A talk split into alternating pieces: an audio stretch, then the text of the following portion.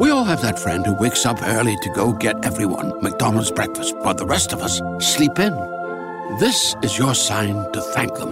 And if you're that friend, this is us saying thank you. Now get a sausage McMuffin, sausage biscuit, sausage burrito, or hash browns. Choose two for two dollars and fifty cents. Enjoy a large iced coffee for just two dollars. Price and participation may vary. Cannot be combined with any other offer or combo meal. Single item at regular price. Ba-da-ba-ba-ba.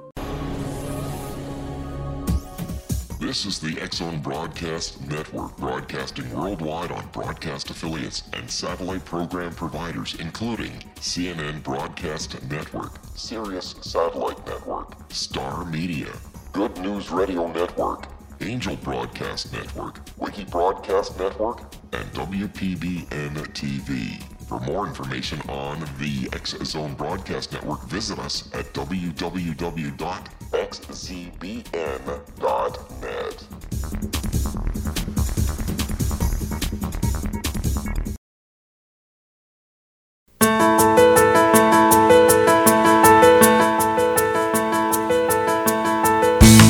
Welcome to Connecting with Coincidence. I am your host, Doctor Bernie Beitman, M D. I'm a psychiatrist in private practice and faculty member at the University of Virginia in Charlottesville. Each week, my guests and I talk about meaningful coincidences, synchronicity, and serendipity.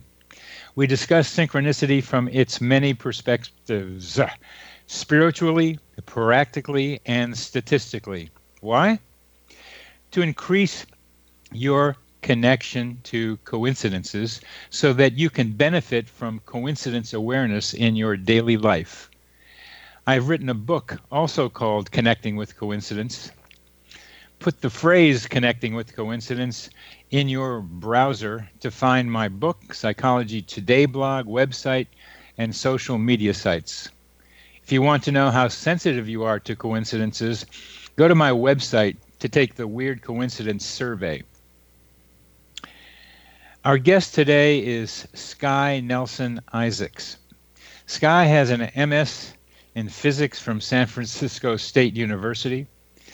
His research is in the field of foundations of quantum mechanics. Yes, he is physically informed. He is informed by physics. And this, this work, his research, has resulted in a physical and mathematical understanding of synchronicity based on a process called meaningful history selection. Meaningful history selection. This research has led inevitably to a deeper role for consciousness and emotions within fundamental physics. Sky is an advocate of using synchronicity to get into a state of flow to address daily personal and social and societal challenges. And part of our discussion today, I am going to be asking Sky about this idea of using synchronicity to get into a state of flow. Because in my in my research, my work, synchronicity has become and will become another spiritual path. Sky, welcome to the show. Good morning. Thank you for having me, Doctor Coincidence. You're, uh, thank you very much. I love it. I love it. How did how did you start putting together um, synchronicity, coincidences, and uh, and physics? Uh, well, it was never my intention to do that. I was studying, in fact, synchronicity was kind of what led me, I think, on the path to studying synchronicity itself, that some of the pieces that I was most interested in in physics as a college student, like Fourier analysis and uh, some of the pieces of quantum mechanics that I was learning, were always of interest to me, and I kept researching them from different angles as I grew, as I as I matured as a physicist, and Uh, reading lots of different books like um, The Dancing Woolly Masters, which is a great book that I recommend. And then I started to also experience more uh, opportunities of synchronicity, more things happening in my life that seemed out of the blue, and how could I possibly explain that? And sometimes it's uh, really a big one, and sometimes it's much a, a series of much smaller ones that each of them alone would not be so unusual, but when you put them together, it, it's a the question arose in my mind, how could this alignment really be happening? There's really only two answers to that. Either it's in my head and I'm making it up, or there's got to be some kind of mathematical law to it, because that's what I study. You know, physics is, says that everything in the universe has some kind of mathematical law to it, or it's made up. So, well, there there was a third alternative, just the way you um, described it. It's either in your mind, or there's a law for it, or it's both in your mind and in your environment. Right. Yeah. And that's that's what you've come to. And uh, that's just a funny way of phrasing it. I thought you'd say it's either in my mind or it has something to do with my mind and my environment. But instead, you went to laws of physics, and uh, that's a that's that's not a, a way most people go. So please tell us about uh, the laws of physics and synchronicity as you started uncovering their connection. Well, what what quantum mechanics really is is the first thing I'll say. People, good, good, good. People I, I want to know what quantum mechanics is. That's it, it, if you know what it is, you don't know what it is, that kind of thing. But um, yeah, right. If you think you know what quantum mechanics is, then you haven't fully understood it. Yeah. I think it was Bohr, Niels Bohr, who said that. And I was but, Feynman, Feynman, I think it was. Was it Feynman? Okay, yeah, yeah. yeah. So, uh, the chemistry is the study of chemicals. Yeah. And physics is a study of physical objects. Uh, quantum mechanics is a study of what things are doing when we're not observing them. That's good.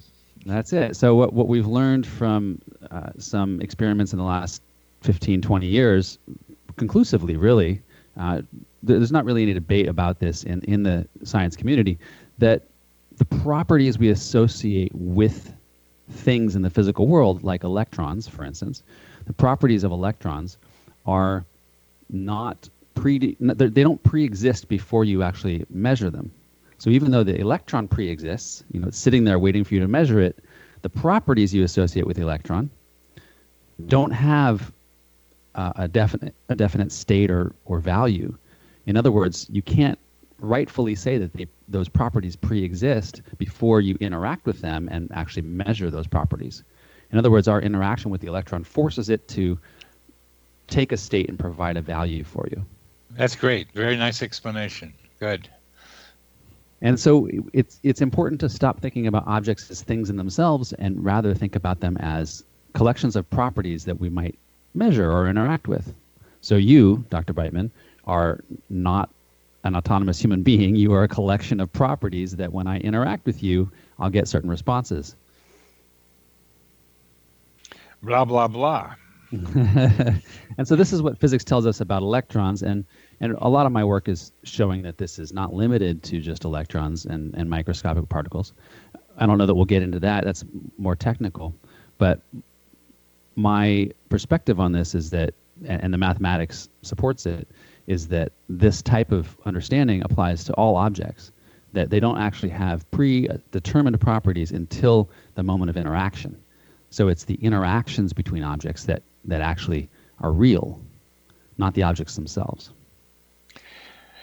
Oh, that, and, that, that's, that, that, of course, is a profound uh, shift in the way anybody thinks about um, our current three D reality. So please continue.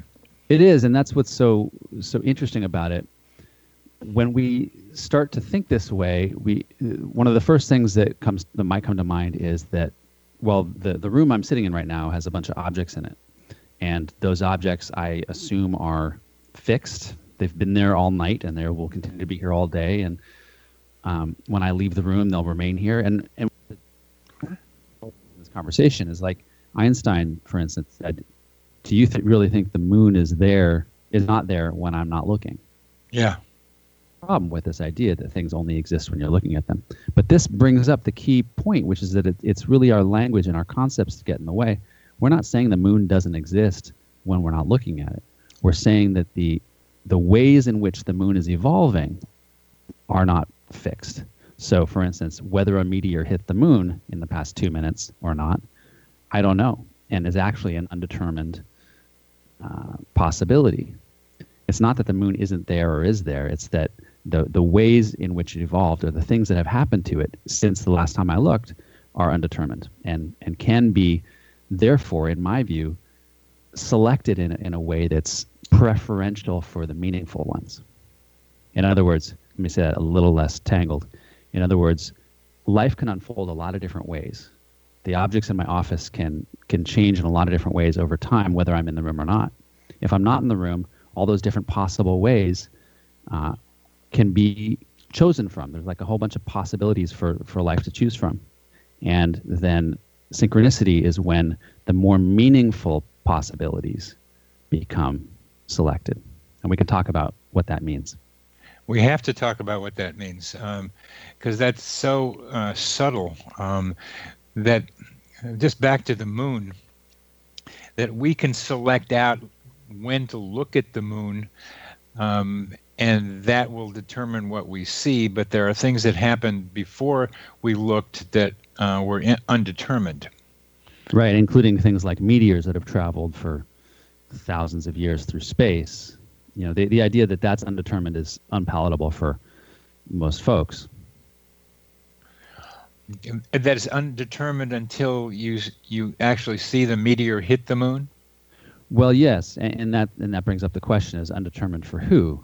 Yeah, and it's it's crucial to this idea that it's undetermined for each observer.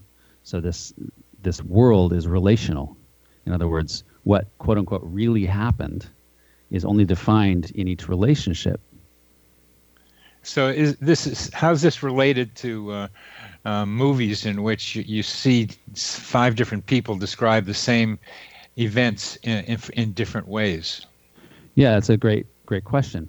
So there's two principles that go together, in my view, to make this all work. One of them is the relationality of the universe. So I make a measurement by looking at the moon, and that makes me and the moon correlated in a certain way. So whatever has happened to the moon in the last two minutes, I now know because I've now observed it, and that's fixed. But there's also this principle of consistency, so that you, if you make a measurement of the moon and you and I don't look at each other, then your measurement of the moon is also, you know, only relationally defined between you and the moon. So whatever you observe of the moon is what is collapsed, what we call collapsed for you. Yeah. Yeah. In your in your perspective. But the key point is that when you and I then interact, if we share some notes about what we saw, we have to have those two relational views line up and be consistent. And so there's a, it's seamless that the world is only taking shape in, in response to each of our separate interactions or queries of it. But when it does take shape and then we share information about it and we talk together, we're always going to describe a common set of circumstances that we observed. So we'll never we'll never be clued into the fact that this is actually just collapsing for our perspective. It seems like it's objective. And when if I have a different view of the moon and than you do, how do they become the same through our interaction about it? Well, yes, that's great. So y- when you observe the moon, from your perspective, it takes a definite form. In other words, between you and the moon, there's a, a fixed, you know, reality. But from my perspective, both you and the moon are evolving as separate. You know, you're separate from me. Yeah. And so you and the moon are both objects that have many possible histories, we call it. You know, many possible ways you could have unfolded. There's one history in which you observe the moon doing one thing, and there's another history in which you observe the moon doing another thing. Each of those possibilities contains both you and the moon. So when I observe you, I'm I'm actually collapsing your history as well as the moon's history. Yeah, yeah, and that somehow makes our histories similar. Yeah, the, then, then they're always going to be consistent. So I'm never going to be like, well, I measured a meteor hitting the right side of the moon, and you measured a meteor hitting the left side of the moon, and now you've got data showing what you got, and I've got data showing what I've got, and they line up, and suddenly there's like a, a wrinkle in time, and we're, you know, creating a, a wormhole through space because of the inconsistency or something. uh, that's a tough. That's that's a tough one. We're coming to the um, to the uh, end of this segment, and these are these are hard concepts. They were hard for me when reading your draft of your book too, and, and I think it's, it's important to try to get these clear, and they're related to somehow my synchronicity is more important to me than it is to you. So we will we will be back with Sky Nelson after a short break.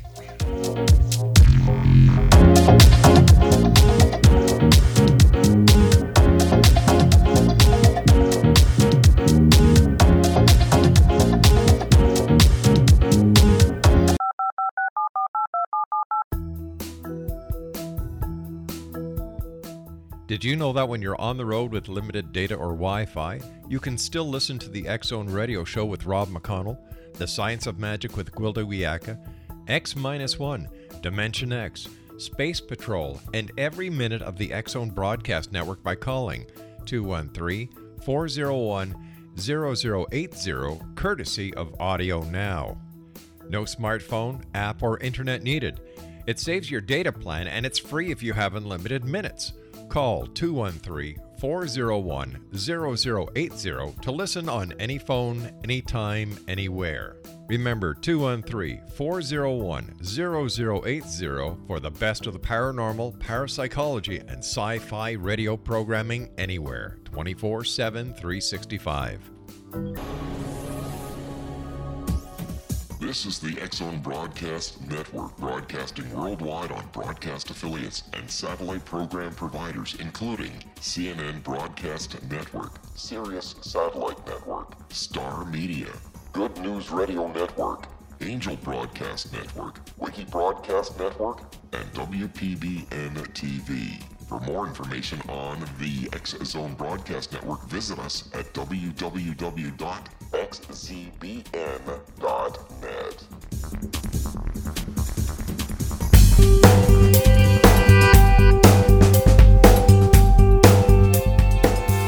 Oh, welcome back to C C with B B, Connecting with Coincidence with Doctor Bernie Beitman, M D. That's me, and we are talking with Sky Nelson about some very, very difficult and important ideas about how to understand meaningful coincidences. And cent- central to this is the phrase meaningful history selection.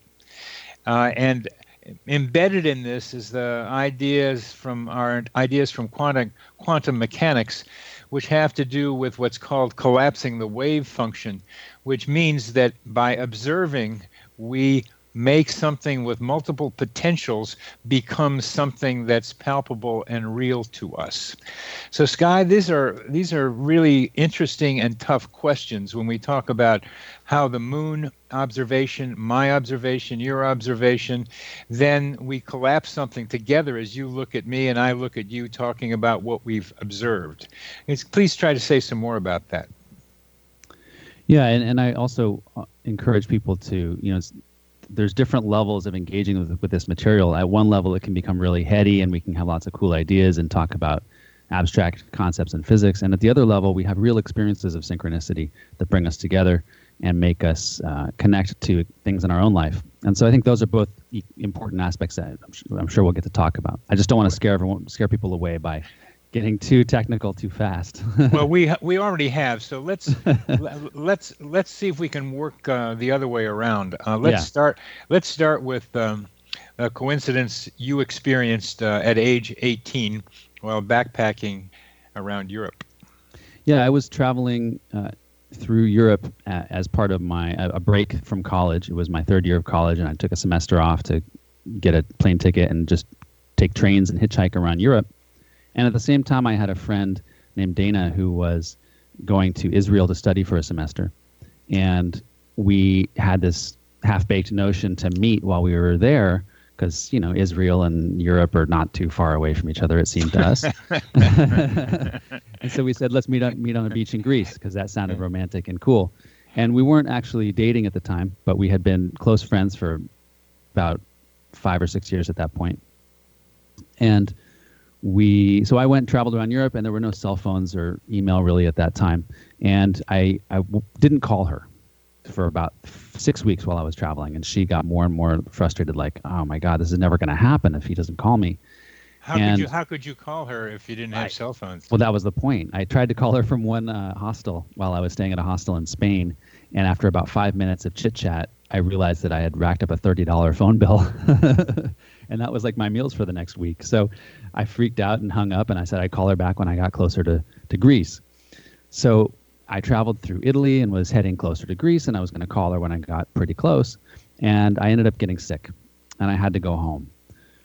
So I, I changed around my plane tickets so that I could fly out of Paris in about three days, and I got on a train to go from Rome back up to Paris. And so I had about two days in Paris while I was waiting for my plane. And I went to the Louvre Museum while I was there on one of those days because I was sick, but I also wanted to enjoy my last days on this adventure. Well, meanwhile, back up a couple of days, Dana had, you know, been, been getting frustrated waiting for me to call, and her friends had invited her to go to Fashion Week in Paris that weekend. And she said no because she was waiting for me to call. And she said, if, if I don't if I don't get Sky's call when he when he calls, I'm never going to connect with him. So I'm going to stay and wait for him to call, which is crazy. So she ends up getting on the phone with her mom, and her mom does the right thing, which is say, honey, please forget about Sky. Just go to Paris and have fun. So she does. She gets a plane ticket and goes to Paris with her friends, which is very unlike her to do that and bail on me.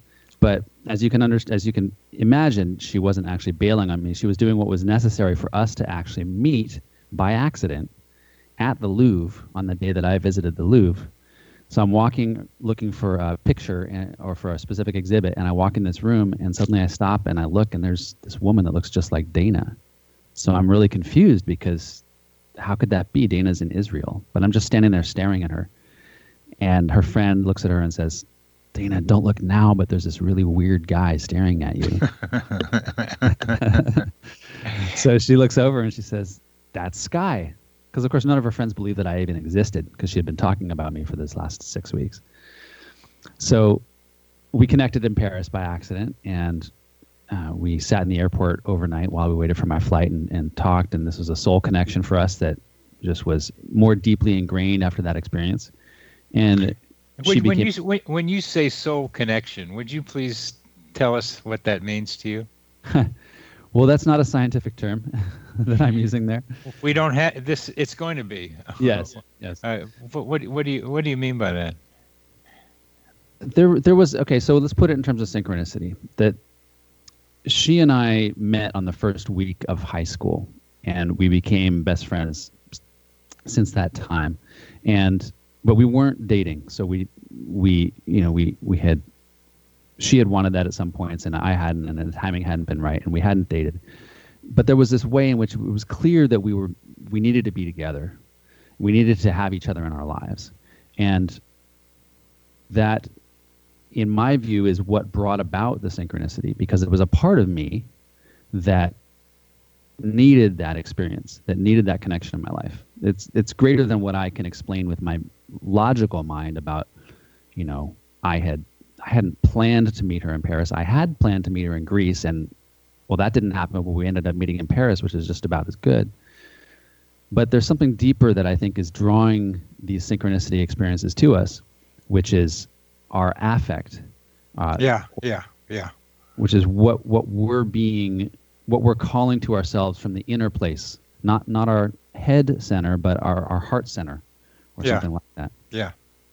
And yeah. so the soul connection for me is, in this case, is that there was something deeper there that I hadn't really tapped into that was real, that was calling us, pulling us together in this way and making the, the likelihood of us ending up at the same place in time greater than it would have been otherwise. Yes.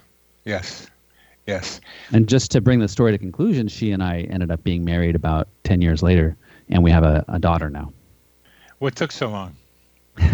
Well, th- I think that's an important part of the story. It's not like we just met at the Louvre and said, oh, this is amazing. This is destiny. Let's get married. We actually, that was a connection for twenty-four hours in the airport. And I went home and I ended up entering a different relationship for about three years. And when that relationship fell apart, I sort of I realized that the relationship that had been there the whole time for me was this one with Dana, and we rekindled that connection, and that gradually led to us being married. But there's a there's a lot of steps in between that I think are really important. If we want to apply synchronicity in our lives, we need to see it as we need to not be looking out for the huge road signs that tell us exactly what to do, but rather the, the subtle guidance that's you know that's real. Uh, realistic guidance. And what were some of the subtle guidances for you with Dana? Well, I, the one I just described was a, a not so subtle one. No, that was not subtle. Well, um, I would say it can be, it can come in conversations that I have with another person. You know, maybe I'm talking with my mom just casually one day, getting ready for Thanksgiving dinner, and she asked the question, so how's Dana? I, you guys haven't talked in a long time. And and she happens to mention that just after I've been had a dream about Dana the night before or something like that. And uh-huh, uh-huh. I'm making these up, but these are the kinds of things that, that can occur, which are the alignment of circumstances outside of ourselves in a way that initiates or kindles some ideas inside of ourselves to move in a certain direction.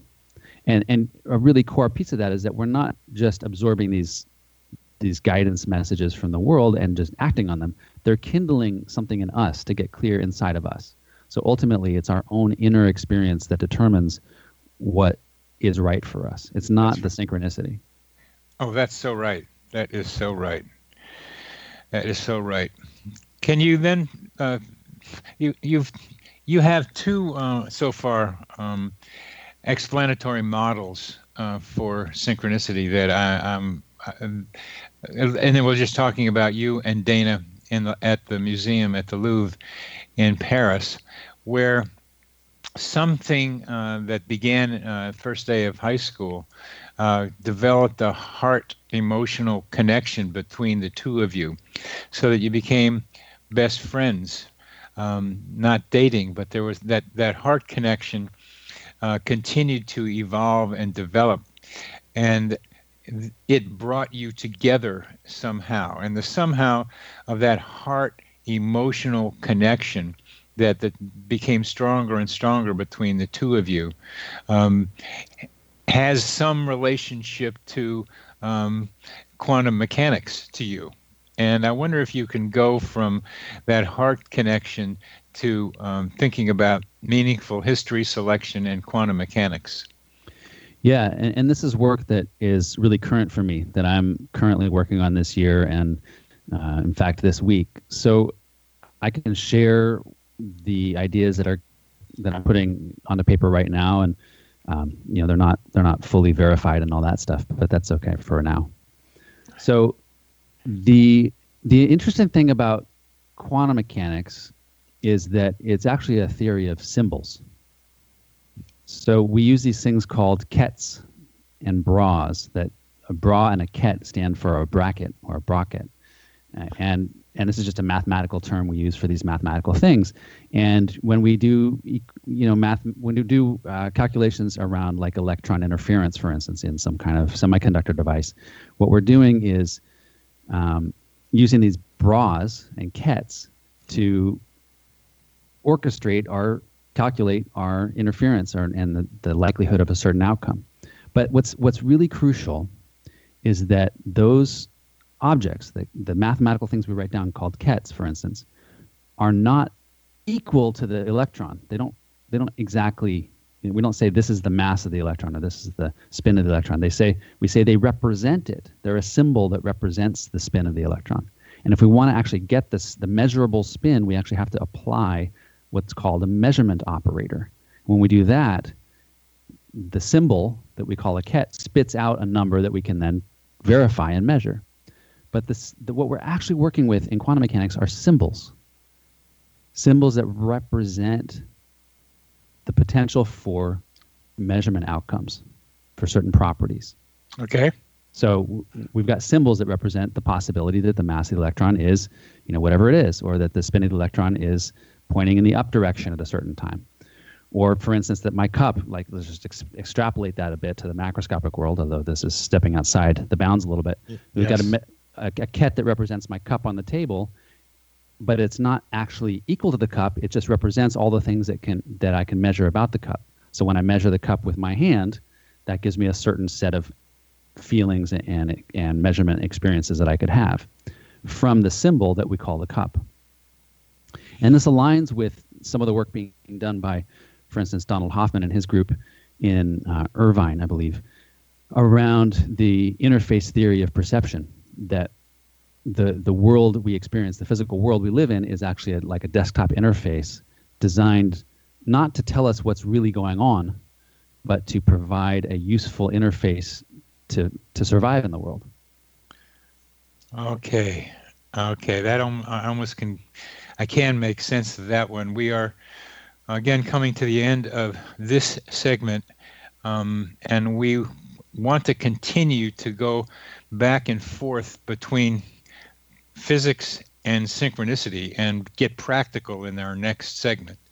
We'll be back with Sky Nelson after a short break.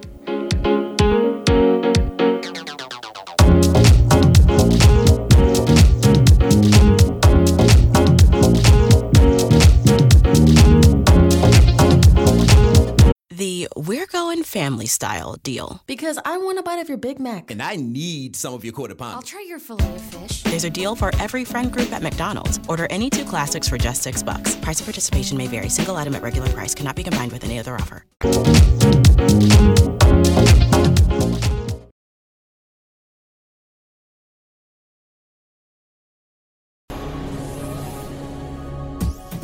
This is the X-Zone Broadcast Network, broadcasting worldwide on broadcast affiliates and satellite program providers, including C N N Broadcast Network, Sirius Satellite Network, Star Media, Good News Radio Network, Angel Broadcast Network, Wiki Broadcast Network, and W P B N T V. For more information on the X-Zone Broadcast Network, visit us at w w w dot x z b n dot net.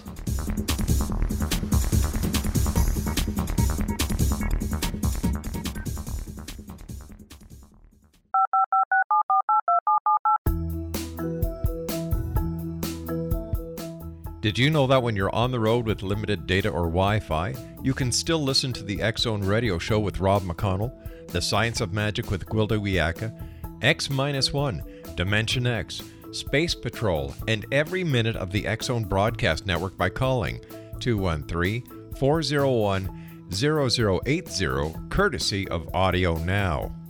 No smartphone, app, or internet needed. It saves your data plan, and it's free if you have unlimited minutes.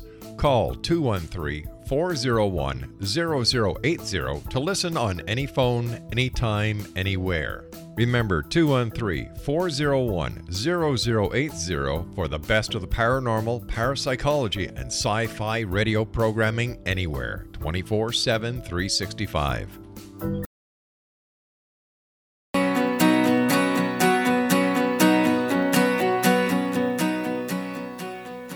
Oh, welcome back to C C with B B, Connecting with Coincidence with Doctor Bernie Beitman, M D. That's me, and our guest today is Sky Nelson. We are talking about the interface between physics and synchronicity, and this is a good mind bender for all of us. Sky, you have another story you want to tell us about. Sure, and, and let me just complete this this model that the it's the, the part of ourselves that's interacting with the world is uh, is doing so symbolically. And I think that this is what is driving synchronicity, that our our inner emotional state, our heart center of intelligence, is actually forming, uh, seeing the world through symbols, through concepts uh, of of experiences that it's it is seeking, and it's that interaction between our own inner symbolic state and the what the world, how how we can describe the world also in symbolic terms, that brings about synchronicity. And now that aligns a, with, with how Jung a, talked about it. That is such a key idea, um, where you're going from uh, the symbols of quantum mechanics as ways of understanding properties of things with potentials out there. And now you're saying that our hearts create symbols that become ways of defining aspects of things, potential things out there.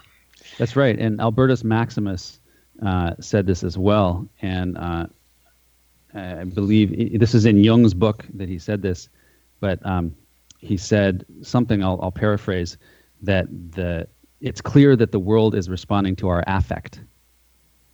And Albertus Maximus was a, a scholar and religious scholar in the, around twelve hundred A D, and very well respected. And and I think it's interesting that he would come to that conclusion, because that's also over a lot of different trial and error. That's the conclusion I and many others have come to. The world is responding to our inner emotional state, and we have more experiences of unusual, uncanny synchronicity when we're in a highly aroused emotional state, uh, or positive it- or negative.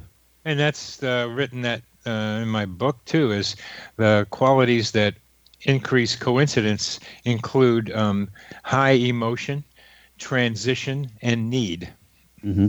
Yeah. And, and they're variations on the same idea of being in high emotional states. That's uh, it's nice to come to that um, from some from different directions. So please go ahead. Yeah. So I, I have I've collected a lot of stories, as you have, and I really appreciate the amount of work you've gone to to collect and, and organize this field, because it's it's important. Thank you. Thank you very much. So you know one one of the stories. There's a lot of scientific stories that bring to mind synchronistic or serendipitous discoveries. One of them uh, is well known around Alexander Fleming, and he was researching bacteria growth, and he went away on vacation for the weekend, and he forgot to cover some of his samples, and they were sitting near an open window. And when he came back he, after the weekend or vacation, he found that some of the samples had grown, you know, and sort of bloomed and taken over because he had left them out. But some of them had died, and some other thing had grown in the dish. And he started to connect the dots. And it's kind of like my thing with Dana in, in Paris. He didn't connect all the dots right away. It was a gradual unfolding, but that was the that was the spark that lit uh, a path for him to identify that what was happening was a mold that they later identified as penicillin, was growing in that dish and creating a, a substance that killed the um, the bacteria that had been growing. And so here was a mold that they could grow which would kill staph infections. And this was the beginning of antibiotics, which transformed the modern world of medicine. So that was an accident, right? A, a serendipitous accident.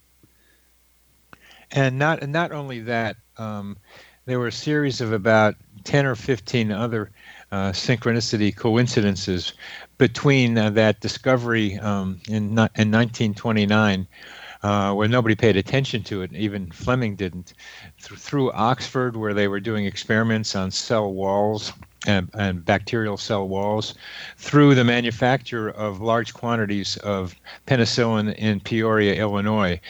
Uh, which all were done by a series of amazing, it, to me, that is the most amazing series of coincidences uh, that I have th- in the world so far. Um, mm-hmm. That that went from that Petri dish in nineteen twenty-one or so, when it, when some of his nasal mucosa uh, interfered with uh, bacterial growth in a Petri dish, to massive amounts of penicillin being made in Peoria, Illinois. Uh, it, it's a remarkable, remarkable story.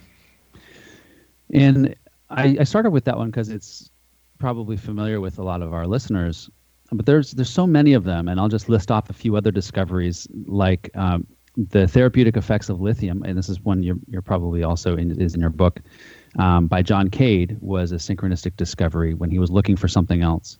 He was looking to uh, find out Um, if uric acid in the blood was having an effect on um, to calm to to deal with uh, hyper hyper expression of these guinea pigs, and by injecting uric acid in the form of lithium urate, because that was the most soluble form of uric acid, he found that actually the lithium in that was uh, was useful in calming them down.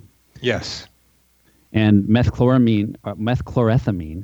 Is also a drug is a drug that's now used for uh, treating white blood cell cancers. That was discovered from mustard gas accidentally after World War One. Yes. Uh, we also have cisplatin, an anti-cancer drug, that was discovered um, from the accidental use of platinum electrodes when testing uh, cell the effect of electricity on cell growth. But he found this person, Barnett Rosenberg, found that it was actually the the platinum that was causing the the uh, cells not to divide, I believe. And tamoxifen is a, is a breast cancer drug, and so the and that was also developed um, into a, a morning after pill, and that was discovered through a, a series of accidents around uh, D N A testing. There's there there is a small movement um, within science, um, that, and particularly research. Um, that tries to be able to suggest that we must encourage serendipity rather than following uh, repetitive protocols. Yeah, I've read about that. It's pretty inspiring. Yes.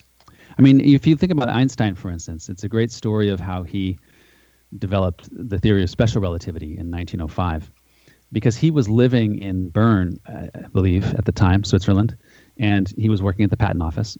People know that, but what they may not know is that the patent office was uh, within line of sound to the central train station, and the central train station had uh, a whole bunch of clocks on the wall for the different time zones of the where the trains were coming and going to. You know, you see those in the in the old-fashioned train stations. And so they had all the different time zones and the different clocks were synchronized. And the, the major problem of the day around uh, around this issue was synchronizing those clocks, because they, they had telegraph, but they didn't have, you know, the kind of synchronization we have where it's really easy to know that what the time is in New York versus the time in San Francisco. So keeping those clocks synchronized was a real challenge, and people were putting a lot of effort into that. And he had actually analyzed a lot of patent applications for devices that would synchronize clocks across long distances. So his, and then his discovery was a more abstract version of that. How do we synchronize clocks that are moving near the speed of light that are not in contact with each other? So there's this alignment with the the, the environment he was immersed in, and the it's a symbolic alignment, right? It's not a. It didn't lead from one thing directly to his discovery. Symbolically, there was this parallel development of what the world was working on and what he was working on in his head. Yes, that's very good. That's very good. I want to get to um, one of the things. I want to get to how, if people pay attention to synchronicities, to meaningful coincidences, they will get more into the flow. And you can define flow, please. Yeah. Mihai Csikszentmihalyi wrote the seminal book on flow. I think it was thirty years ago or so. And he talks about flow being uh, the psychology of peak experience. And we've all had experiences of flow where the the part of our brains that's tracking all the little minute details and thinking about the past and the future drops away. And he says that one of the reasons he observed in all the different people's reports of flow is that the reason it brings a sense of joy is because we're so absorbed in the task that we're doing that we don't have time or, or actually brain space to think about the things that might be worrying us. So by being absorbed in our task, we are uh, shutting out all the other conversation that could be happening in our brain that might stress us out. Mm-hmm. And my experience of synchronicity is that when I pay attention to the little synchronicities in my life, the little accidental, oh, the li- I'm going to the library with my daughter, but it's closed on this particular day. Well, why is it closed? Oh, that, that could be a really frustrating experience. But it leads me instead, you know, I'm thinking, okay, I have to wait half an hour until our violin lesson. What can we do with half an hour? Oh, well, the violin store is just three blocks away. Let's go there. And we go there and we have an experience with uh, the the person behind the counter there that we wouldn't have had otherwise, that takes my daughter, Ellie, to a new level with her interest in violin. And now I've got this series of events that lined up, starting with a disappointing event, right? That... Uh, allowed me to get into a flow with life and lead to a, a beneficial outcome that I couldn't have predicted, or, you know, I didn't think when I woke up that morning that I was going to go to the violin store and have my daughter get excited about violin again. One of the lessons of, uh, of synchronicity, coincidence, is to be able to tur- do what you just did, which is to turn what seems like a problem into a positive. Yes, and we don't do that with Pollyanna thinking. We don't just sit there and tell ourselves, oh, I'm so glad that I was late for the bus because now I get to practice being patient around being late for the bus.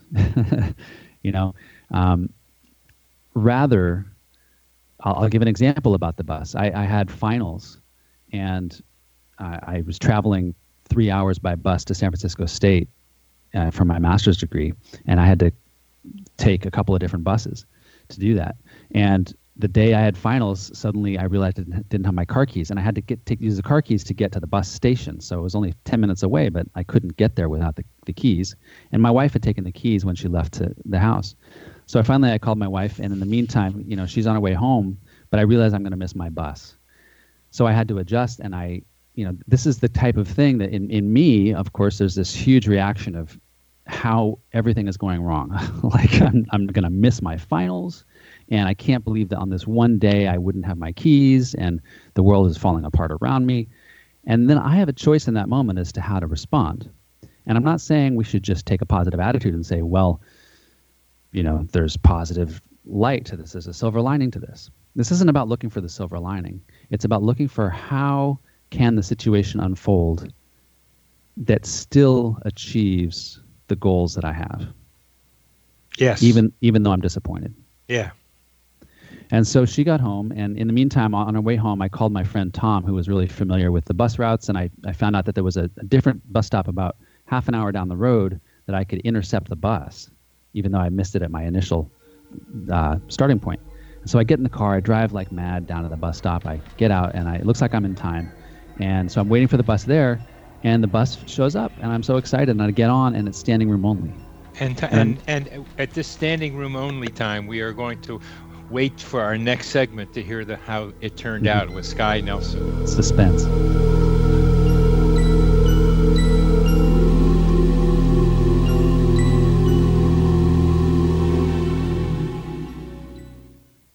The Earth is under ever-increasing pressure from untenable lifestyles and growing populations. Yet, viable answers seem in short supply. What if I told you there's an ancient form that can empower you to take charge of your life? What if your entire family could be enfolded and supported by life itself, finding safe passage through challenging times? I'm Gwilda Wiecka, founder and director of Path Home Shamanic Art School with great news, an upcoming series of leading-edge online affordable classes based in an ancient form of shamanism easily learned and used by your entire family. Galactic Shamanism, Art of the Ancients, Key to Tomorrow are a series of online adult and children's lessons instructing your entire family on natural law, how to cooperate with and be supported by the powers of the universe. Visit find your path home dot com to find these unique and powerful classes.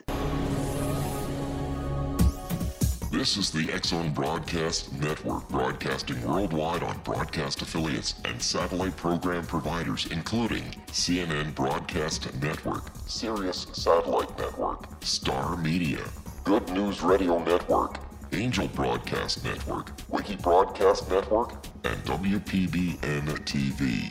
For more information on the X-Zone Broadcast Network, visit us at w w w dot x z b n dot net.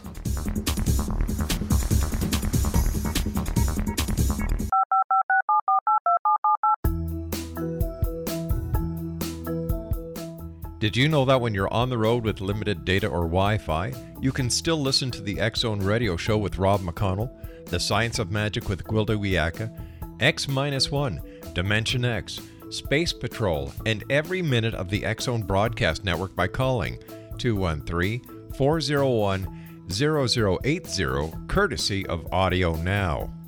No smartphone, app, or internet needed. It saves your data plan, and it's free if you have unlimited minutes. Call two one three, four oh one, zero zero eight zero to listen on any phone, anytime, anywhere. Remember two one three, four oh one, zero zero eight zero for the best of the paranormal, parapsychology, and sci-fi radio programming anywhere, twenty-four seven, three sixty-five.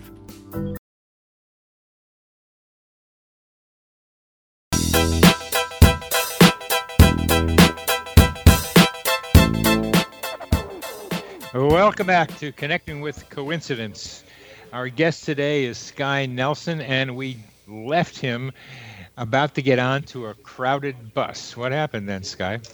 Well, you got to remember, I was on my way to finals, and yes. You're never completely ready for finals. So uh, I get on the bus, and I'm thinking, I've, I've got an hour and a half on this bus. I want to use my time to study, and I get on. And, oh, and and and uh, I get on, and the bus is totally full, and I'm thinking, I can't study while I'm standing, and I have to hold myself up and hold my backpack, and so I sort of moved my way to the back of the bus, and suddenly I realized that there's this guy sitting there who has his backpack on one of the seats. The bus is full of people in every single seat except this one guy who's taken up a backpack with a seat. And he sees me, and he offers me to take he offers to take the backpack down. And so of all the people on the bus, I'm the one that gets the seat. And I was able to study the whole rest of the way. Wow. So my needs were met in that case in very subtle ways. I just sort of followed the flow from one circumstance to the next proactively, right? I didn't just surrender to the circumstance and, you know, give up on getting to school or get in my car and drive the whole way. I figured out what's the next thing that I can do to bring about uh, the, you know, any kind of help from the cosmos that I might be able to get. The next thing I needed to do was get on that bus somewhere, and I found out that there was a place I could do it, and that to do that would just mean driving half an hour. That's the next step, and that's all I knew how to do was the next step. Oh, this is our this is our last segment, and uh, I'd like to get back into uh, mechanisms. Um, the the one with um, meeting Dana at the Louvre, when each of you had been in different parts of Europe, and there you were on the same day in the in it's the same room in the Louvre Museum, uh, and you spotted her. Uh, I. I refer to that as human G P S, uh, the the capacity for people to be able to get where they need to go without knowing how they got there. And each of you did just that. And you your hearts had something to do with it. That emotional connection between the two of you had something to do with it. And I, I think of uh, the psychosphere, the, um, that we are immersed in our mental atmosphere, which is not inconsistent with where we when we talk about in physics. It's not. It's just the Earth's atmosphere that I'm talking about, not the universe, because that's where we live, and there's a lot of action, just enough to talk about coincidences within uh, the Earth's atmosphere. And somehow, in that psychosphere, your hearts had a way of connecting with each other that then fed back into the d- decisions that each of you made to find each other in that Louvre in a subconscious way that neither of you were tracking. Yeah, you, you know, I think that one of the one of the things that gets in the way of trying to understand this is if if we're thinking that she's Dana is actually someplace and I need to find her with my human G P S, like there's a there's a world out there that I'm trying to adapt to, and then I but I have free will, right? So I, I could go left down the hallway towards this building part of the building, or left or right down the hallway towards that part of the building. And a lot of times we, we think about synchronicity as trying to trust our gut and like do the right thing that is going to lead us to the right place. And instead, and that's a very tall order because we have free will. We can choose whatever we want. We can choose to leave the building if we want. So how does synchronicity show up for us then? And what this perspective encourages us to see is that the world is actually adapting to us. So whichever choice I take to go right down this hallway or left down the hallway, the world has multiple possible scenarios in which I can meet Dana in the room on the right or the room on the left. And so whichever one I choose is the one that can fall into place in order to make that alignment and make us feel like we're at the right place at the right time. Wow. The world is adapting to us. Now, it, that's that's one thing to um, to think about. If I observe something and that that brings the properties uh, into my consciousness. It's another thing right. to do that uh, in motion. Uh, right, and and and so I know you know your listeners are interested in the mechanism, and I'll share that the the, the key piece we haven't haven't shared yet is that our emotional state, I believe, our our, our symbolic felt experience is post-selecting certain outcomes. And post-selecting is this term that means our symbolic feeling, felt emotional state is reaching into all the, the tree of possibilities of all the things that could happen. It's identifying those outcomes in which my symbolic felt experience becomes met or actualized. My need becomes met. And those branches that have my met need grow an apple on them. And those apples weigh down the branches that lead to the outcomes where she and I meet. And so now the branches of the tree where she and I meet have become heavier, and the the likelihood of a particular outcome that meets my need and is meaningful has now become more likely because of the weight of that apple. And how does that apple grow again? It's it's simply a representation of the probability that is that we assign to that branch, and the probability gets larger on certain branches because we are, are post-selecting those outcomes. Our our symbolic felt experience inside of our hearts, or whatever it may be, I'm not an expert on the physiology of it, that felt experience is reaching into this branch, branching tree of possibilities, including the future states of the world, and selecting out those futures that align with our emotional state or our desired experience of the world. And those futures, we don't get to choose those futures, but we are influencing which ones become heavier, have heavier apples on them. And when they become heavier, they become more likely, and then we're more likely to experience things that lead to whatever it is that we are uh, yearning for, or at least acting upon in our in our actions. Um, it's this is a hard question, but what do you do about uh, people uh, in very dire circumstances uh, looking for food? Well, you know, I think one important thing is that we don't do most science by looking at the extreme case first and trying to explain that. I mean, that's one one approach, but I think that the danger in talking about synchronicity is that it is a world in, we live in a world in which bad things happen, and we don't want to think that if we just understood synchronicity and acted perfectly in that way that we would never have bad things happen to us. I think that's a really dangerous perspective that misses a lot of subtleties around life experience and, and the felt experience of, of humans. So I think that, you know, I like to focus on what are the the simple everyday experiences that we can start to understand better and how to follow the guidance in our lives in, in simple ways. I think that's a good idea. Um, I think that is a good idea.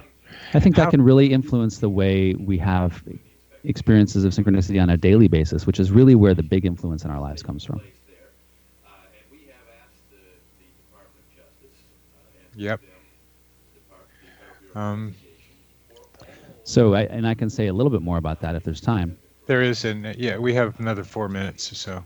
So, I think that this this type of perspective is important to apply to things like the way we work and the way we parent, the way we live, in the sense that every day we're experiencing lots of little events in our lives that align and, in some sense, in my perspective, are guiding us towards uh, the most, most whole life that we can live, the whole experience of ourselves.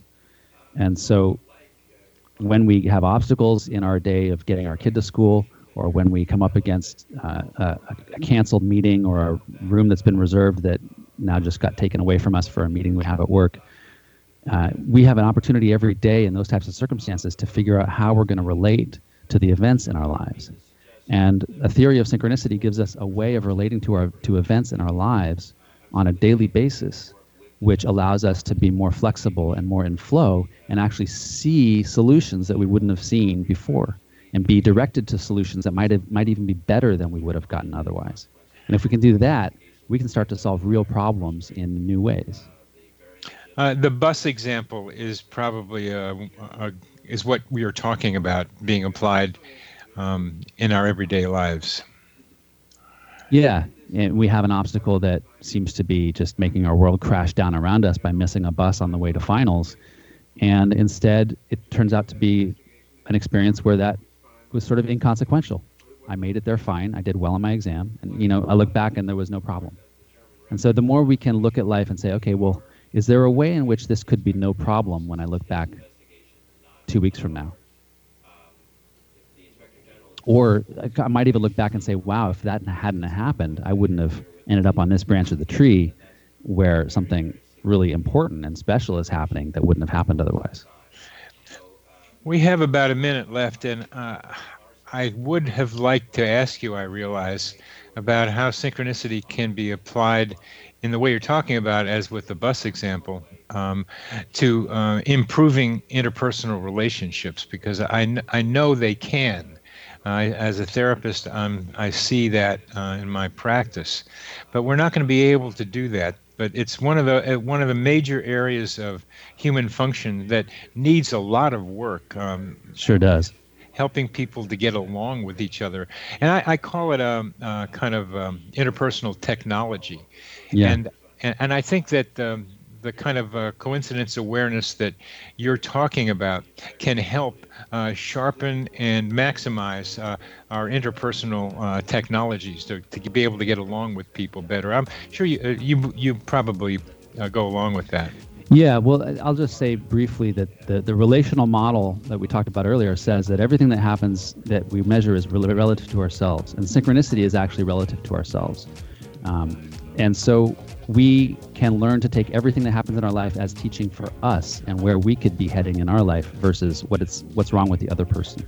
And that can help us have more interpersonal relationships. Excellent, excellent. Thank you very much for being with us, Sky Nelson. Thank you.